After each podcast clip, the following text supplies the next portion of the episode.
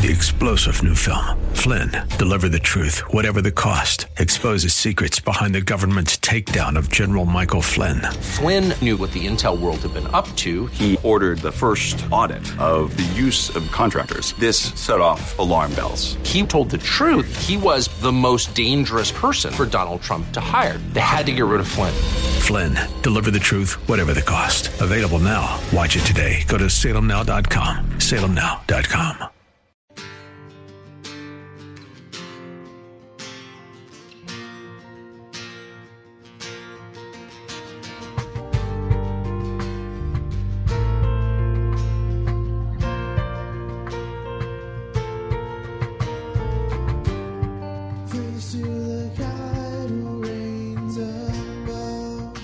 Merry Christmas, and welcome to In the Word, a ministry of Calvary Chapel of Orlando. We hope that God speaks to you today as we continue our study verse by verse, chapter by chapter through the Bible with Senior Pastor Will Ramirez. Today, as we journey through our special Christmas series, Pastor Will continues in the book of Hebrews, chapter 1, verse 1 through 3, with part 1b of a message entitled The Wonder of the Incarnation.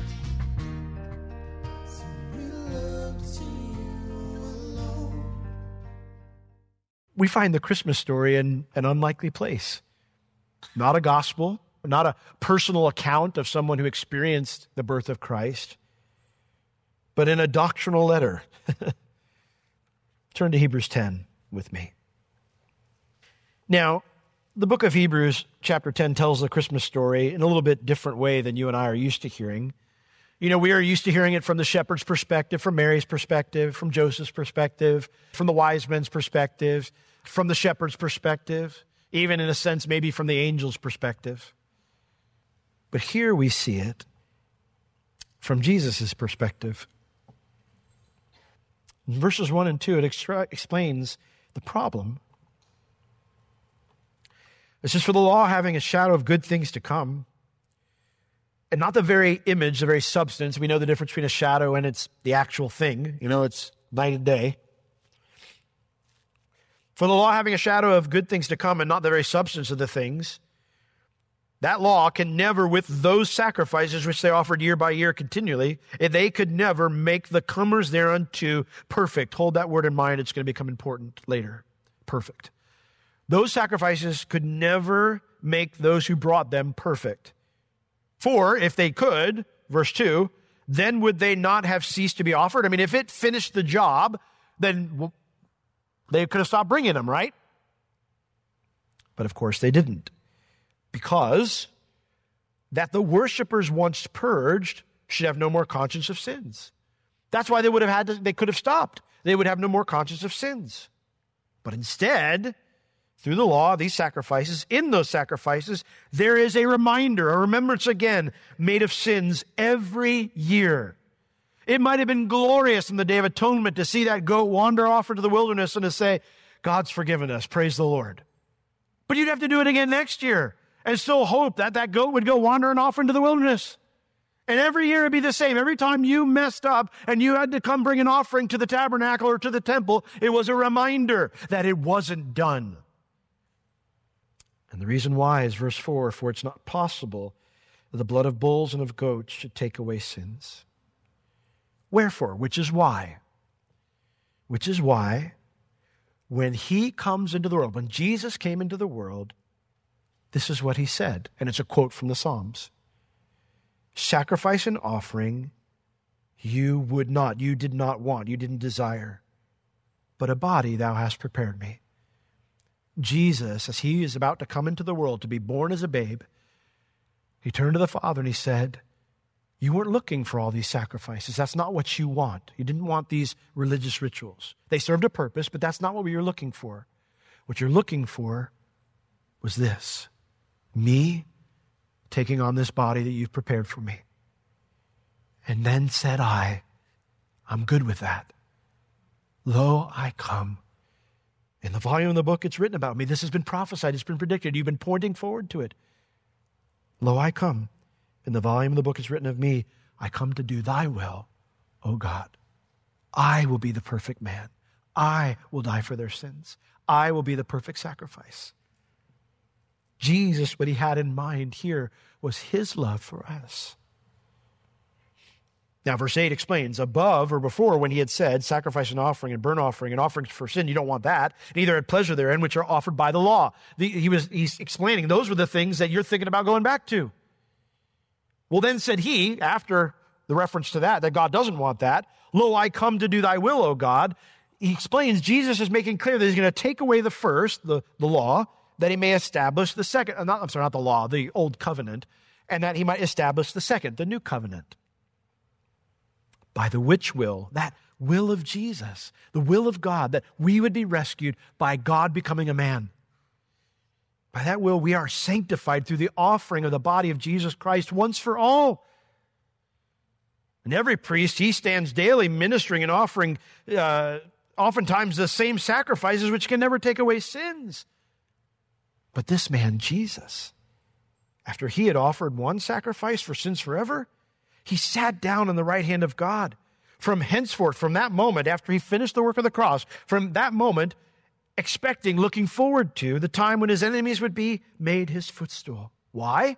Because for one offering, by one offering, he has perfected forever them that are sanctified whereabout, whereof the Holy Ghost also is a witness to us. For after that he had said before, This is the covenant that I will make with them. After those days, says the Lord, I will put my law into their hearts, and in their minds will I write them, and their sins and their iniquities will I remember no more.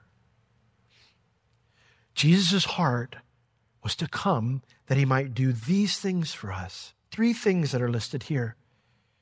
If you've repented of your sins and trusted the Son of God for your salvation, verses 14 through 17 are a description of who you are because of His incarnation, because of His love for you. And what has His love done for us? Three things, as I said. Verse 14 is the first one. For by one offering He has perfected forever them that are sanctified. What does it mean to be perfected forever? Well, first off, it explains this is a blessing for those who are sanctified, the ones literally means the ones presently being made holy. That's you and me. When we placed our trust in Christ, immediately we were justified. We were totally cleared of guilt and we were made righteous. And then began the process of being made more like the Lord, sanctification. That's us. So those who are perfected forevermore are us, the people who are being sanctified, being made more like Christ every day. And what is this reason that we're perfected forevermore? Why is he bringing it up? For by one offering, we'll be referenced back to verses 12 and 13. Jesus' sacrifice on the cross finished everything that needed to be done to sanctify us. And with that job done, Jesus is now waiting for the next step, right? Which is the promise of the Father that he's going to rule on the earth, that his enemies will be made his footstool. Now, can I tell you something? A super important concept. Jesus would not be sitting on the right hand of the Father, waiting for the next thing if the previous thing was unfinished. Which means the previous thing is finished. That the sacrifice he gave, that one sacrifice for sins forever, that perfected us forever. So the question is, what does it mean that we're perfected forever? Well, five other verses in Hebrews mention this perfection and give us a better understanding of what it means. So turn to Hebrews 7, verse 11 with me. I'm going to start here. You didn't know Hebrews was a Christmas book, did you? Hebrews 7 11. It tells us, if therefore perfection, there's that word, were by the Levitical priesthood, for under it the people received the law what further need that was there for another priest that should arise after the order of Melchizedek, referring to Jesus, and not be called after the order of Aaron? Jesus was not a Levite, he was of the tribe of Judah. So the idea is if the Old Testament sacrificial system could bring perfection, then why did Jesus have to come? That's what he's asking them. Well, verse 19. For the law made nothing, here it is again, perfect. But the bringing in of a better hope did, referencing what Jesus did for us. But here's what explains what it did by the which we draw near unto God. Now, Hebrews 7, 11, 19, we put them together. It explains that being perfected allows us to draw near to God. That was an impossibility under the Old Testament sacrificial system. The tabernacle was barred to everyone except the priests, and even they could not go into the Holy of Holies but once a year. And that was only the high priest. The old covenant shouted, Stay back, stay away. Remember when God first, his presence came on Mount Sinai? What were the first, the first words he gave to Moses? Put police tape around this mountain. I'm paraphrase. Put police tape around this mountain so that no person comes on it and touches it, no animal touches it, lest I break forth and wipe you all out. It's not that God didn't want anyone to come close, it's that sin had not been completely dealt with. And so the message of the tabernacle, of the temple, is stay at a distance. Stay at a distance. You cannot come near. So, this being perfected allows us to draw near to God. We don't have to stay away. Why? Hebrews 9 9. Hebrews 9, verse 9. It explains here what the priest did, going through what they did in the tabernacle and in the temple. And it tells us in verse 9 that they were um, a symbol in the sense they pointed forward to a substance. They were a shadow that was pointing forward to a something real that was coming verse 9 of Hebrews 9, which was a figure for the time then present in which were offered both gifts and sacrifices that could not make him that did the service perfect as pertaining to the conscience. So we already know that this perfection allows us to draw near. Now Hebrews 9 9 tells us it has to do with a conscience thing. Now, what is conscience? A con with science knowledge. The, the, with knowledge. This word conscience in the Greek, it first arose when Greek philosophers were describing the part of us that uncomfortably reminds us of our offenses and evokes the torments of hell until such behavior is amended. Anyone ever experienced that?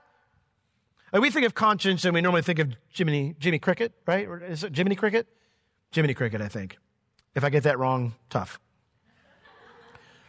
But that's not how conscience was originally conceived. The word conscience came about because of what you guys, I was, I said, have you ever experienced that? And you're like, yeah. It's the part of you that says, don't do that. And then when you do do it, it says, you're bad.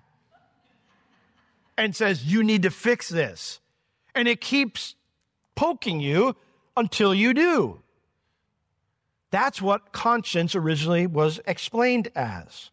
In fact, in the Greek Old Testament, the word is only used three times. And all times it speaks of the part of our hearts that serves as prosecutor and judge. You are guilty and you need to fix it. Now, later on, both Jews and Greeks came to think of it the way that we do today, like an advisor. Those who listened to the advice of their conscience had a clean conscience, right? Paul talks about having a clean conscience before God and men that, that he had listened to that advisor. But here's the kicker what happens when you don't listen? When you don't listen, the tormenting part of the conscience kicks in until you make up for it somehow, right? It kicks in and it keeps kicking until you make up for it somehow, until you fix it. But is there any way to make up for our sin? Is there? No. And the New Testament calls our attempts to make up for our sin dead works. Dead works. What are dead works? If you have a cat, you probably have seen dead works. When the cat brings the mole or the mouse or the bird, you know, and it's all excited and proud, it's playing with it, it brings it to you. And you're thinking, huh, because it's a dead work. It's a, what are you bringing me this for? I did it. I didn't want you to do that. The Bible describes it a little bit more graphically that all of our righteousnesses, all of our good deeds are like the politically correct term, filthy rags. The word means menstruous rags. Yeah. You would not be happy if someone presented that to you and said, Look at what I did you would be grossed out. You would never consider that to be a good work. It would be a work that is worthless in a sense. It doesn't do any good, it's a dead work. Jesus His sacrifice rescued us from that kind of life where we're saying to God, God, God, I, I did something to make up for what I did wrong. I know I did wrong. I know I did wrong for the last 10 months, but these last two months, Christmas is coming close. I'm trying to get better, trying to make up for it, trying to fix it, God, trying to be a good person. Jesus' sacrifice rescues us from that kind of life so we can serve God every day, even though we've sinned and fallen short. Look at Hebrews 9 14. It says, you know, if Christ's blood obtained eternal redemption for us, verse 14, how much more shall the blood of Christ, who through the eternal Spirit offered himself without spot to God, purge, cleanse, you know, wash away your conscience from dead works to serve the living God? This concept is echoed when we get to chapter 10 in verses 1 and 2. When it says, for the law having a shadow of good things to come, not the very substance, it could never, with those sacrifices which they offered year to year, make us perfect, allow us to come near to God, allow us to be able to just serve Him freely, even though we fail. For if that were the case, then all those offerings would have stopped because the worshippers, once purged, would have no more conscience of sins. Being perfected forever, guys, means you and I never, ever have to relate to God on the basis of performance again. Amen? Is our goal to always do the right thing? Yes. Do we still fall short of that? Yes. but I don't have to go on the works treadmill to make up for it. Jesus already did that for me. My conscience is still my advisor, but I no longer must listen to its torturous condemnations. I'm free. If you're in Christ, you are free. Isn't that awesome? You're perfected forever. That's the first thing. The second thing is verse 16. This is the covenant that I, in chapter 10. This is the covenant that I will make with them after those days, says the Lord. I will put my laws into their hearts, and in their minds will I write them. The word here laws is plural, so it's not referring to the law of Moses, but just God's eternal standards, his eternal laws that have always been and always will be. God's standards, his laws, his rules, his, his, his rights and, and his wrongs, they aren't simply a list of do's and don'ts. That's the dead works. The performance based relationship we've been rescued from. In the same way, you and I don't or do or don't do certain things toward those we love because we love them. Christ's sacrifice made it possible for God to put into us the knowledge and the ability to please Him. For God, uh, 2 Corinthians 4 6, for God who commanded the light to shine, His light to shine out of the darkness has shined in our hearts. The glorious light of Jesus Christ, right? He has put His Spirit inside of us. God, who is light, is living inside of us. You know, Jesus, when, you know, they were saying, you know, don't go, you know, you know, Mary's holding on to him, you know, nobody wants him to leave. And he said, I have to go. If I go, then I can get out of this body and I can get into all of your bodies. I can send my spirit and put him inside of you. And I, who am light, I, who am God, can live through you. I can change you. I can do something supernatural. God, who commanded the light to shine in the darkness, has shined in our hearts to give the light of the knowledge of the glory of God in the face of Jesus Christ. And we have this treasure in earthen vessels that the excellence of their power may be of God and not of us. Guys, because of grace, because of the cross, because of his love for us, because what he did for us, the incarnation, you and I don't have to sin anymore. We are empowered to obey the Lord. Isn't that awesome? You don't have to wake up every day and just go, I'm, I'm going to blow it. I'm a slave to sin. You're not. Romans 6, verses 6 to 14. I know I'm out of time to read it, read it today, but go read it because it says that, you know, sin shall not have dominion over you, for you're not under the law, you're under grace. We have been empowered to obey. He's written his law in our hearts and put, him in, put it into our minds. That's the second thing that the incarnation did for us. That was uh, Romans 6, 6 through 14. The third thing is in Hebrews 10, 17. And their sins and their iniquities will I remember no more. Our sins Everything that we've done that's contrary to God's will and God's standard. Everything. Our iniquity deals with the heart a little bit more. It refers to that which is done in rebellion to God. Everything we've done in a heart of rebellion towards God. Every, every way we've fallen short of God's will, God's standard, whether we meant to do the right thing or not, whether the all the times that we rebelled against Him in our heart, it says He will remember no more. When the Lord thinks of you, He thinks of who you are in Christ. Who you are in Christ.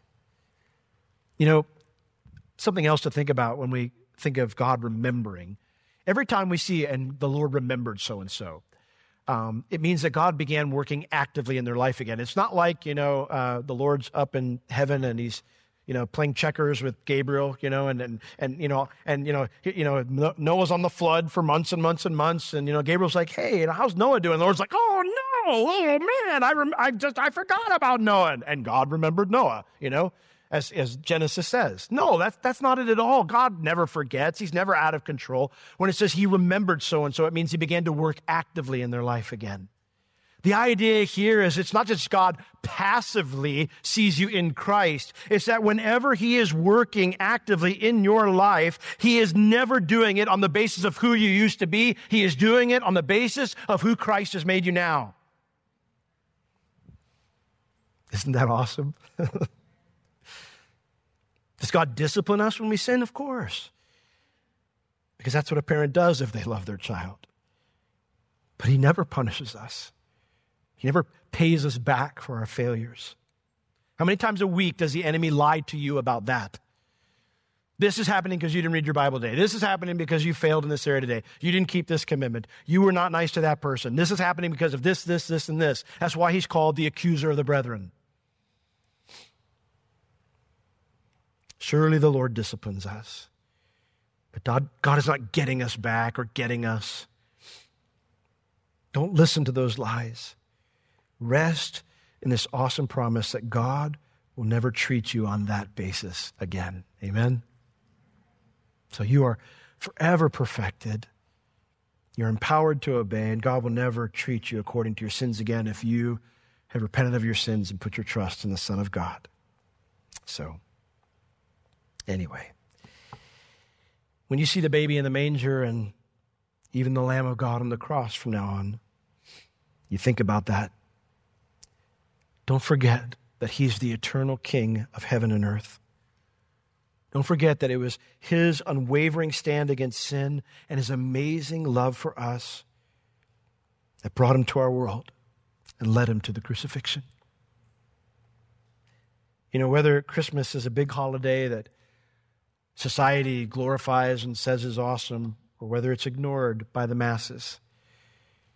Christians should all be in awe when we think about the incarnation, right? And so I ask you as we close do you take the time to consider who it is that became a man? When you think about Jesus becoming a man? That he didn't need you, he wasn't lonely, but that he wanted you. And he did such amazing things for you in that love for you. Now, when I share this awesome plan of God that his son, who created all things and will rule over all things, that he came to rescue us from our sin, people often will ask me, if that's true, then why are things such a mess right now? Why don't we see the results of this wonder today? Well, I think it's a great year to answer that really important question. I think it's really important for you and me to know the answer to that question on this Christmas.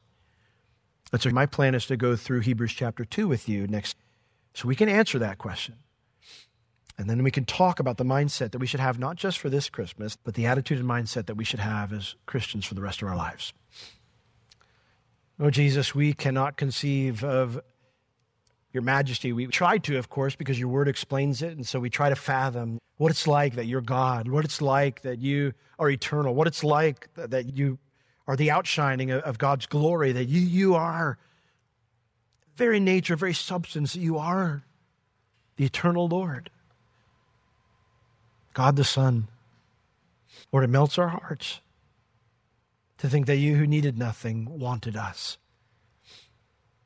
Lord, we are very acquainted with our failures, our sin, our rebellion against you. We're very acquainted with our imperfections.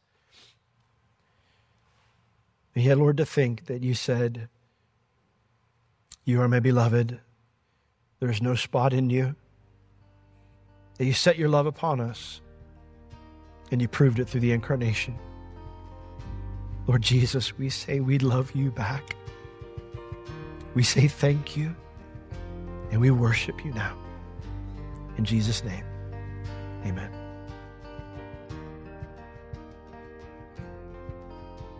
This has been In the Word with Pastor Will Ramirez, a ministry of Calvary Chapel of Orlando.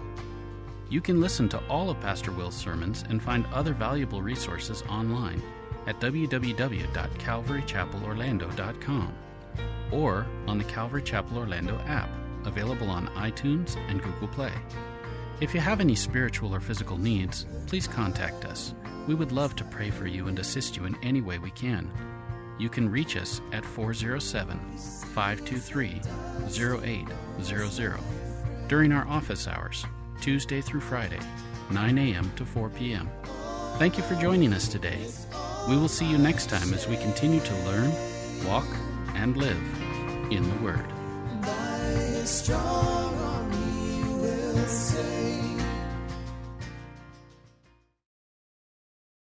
Three star general Michael J. Flynn, head of the Pentagon Intelligence Agency, knew all the government's dirty secrets. He was one of the most respected generals in the military. Flynn knew what the intel world had been up to. He understood its funding. He ordered the first audit of the use of contractors. This set off alarm bells.